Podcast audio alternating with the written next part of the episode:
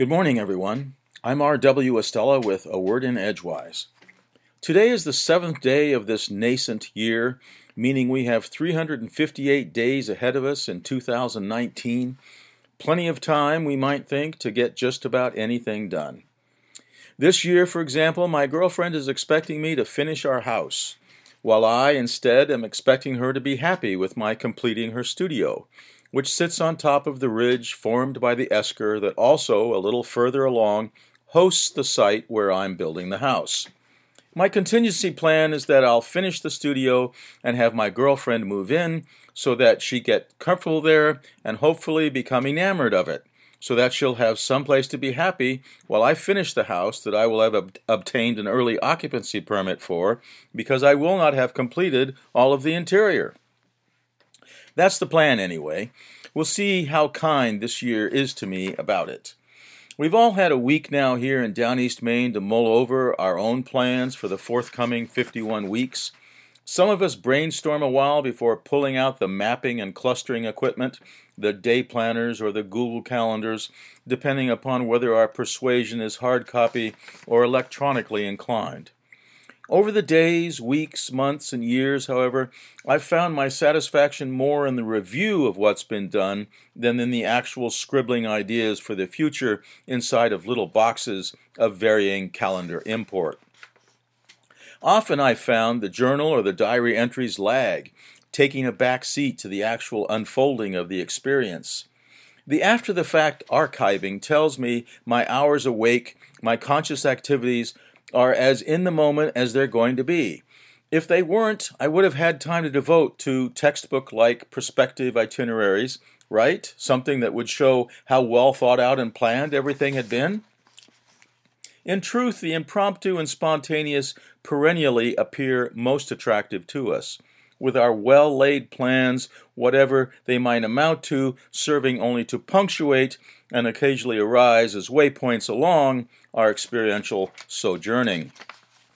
Something about the television broadcast of our new Maine governor's inauguration this past Thursday night suggested form and function cannot be constrained statically for long. To say that levity refused to be denied would be an understatement.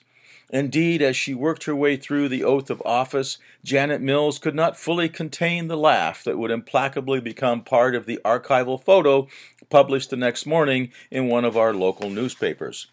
That same evening, a few hours later, at 10:26 p.m., China's Chang'e 4 spacecraft successfully landed in the von Karman crater on our moon's far side, usually known to us as the dark side of the moon. Appropriately, then, a first in Maine history was followed by a first in space history.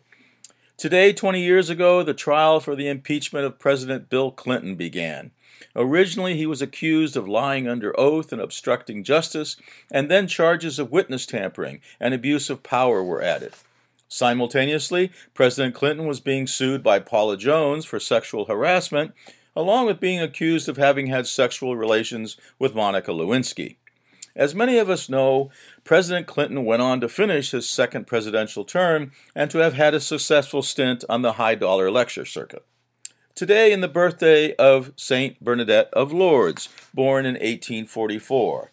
The grotto at Lourdes, where Saint Bernadette purportedly received her divine vision, remains a popular pilgrimage site and is often considered a good place to start for those who are planning to hike the Camino de Compostela, as Lourdes is in the west of southern France, and the Camino begins at Saint Jean Pied de Port in the Basque Country, which straddles the Pyrenees that form the border between southern France and northern Spain.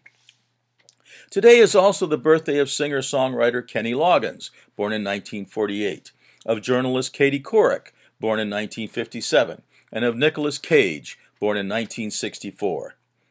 Today, 10 years ago, as Barack Obama was nearing his inauguration as the 44th President of the United States, our federal deficit reached $1 trillion, more than double the previous year's figure of $455 billion. Perhaps the most important thing to remember about the general finances of our federal government is that they are formulated as a sort of modern economics, and that modern economics are nothing more than a sort of myth incorporating a microcosm of fact within a macrocosm of theory, and that our existence as a species is only as integrated with the fortunes of our economic engines as we choose to make it. Therefore, 2019 looks like a most promising year. The evolution of human consciousness is a painfully slow thing, but in that evolution, we are afforded glimpses of real humanitarian improvement. I'm R.W. Estela with a word in Edgewise from Orono, Maine. Happy New Year.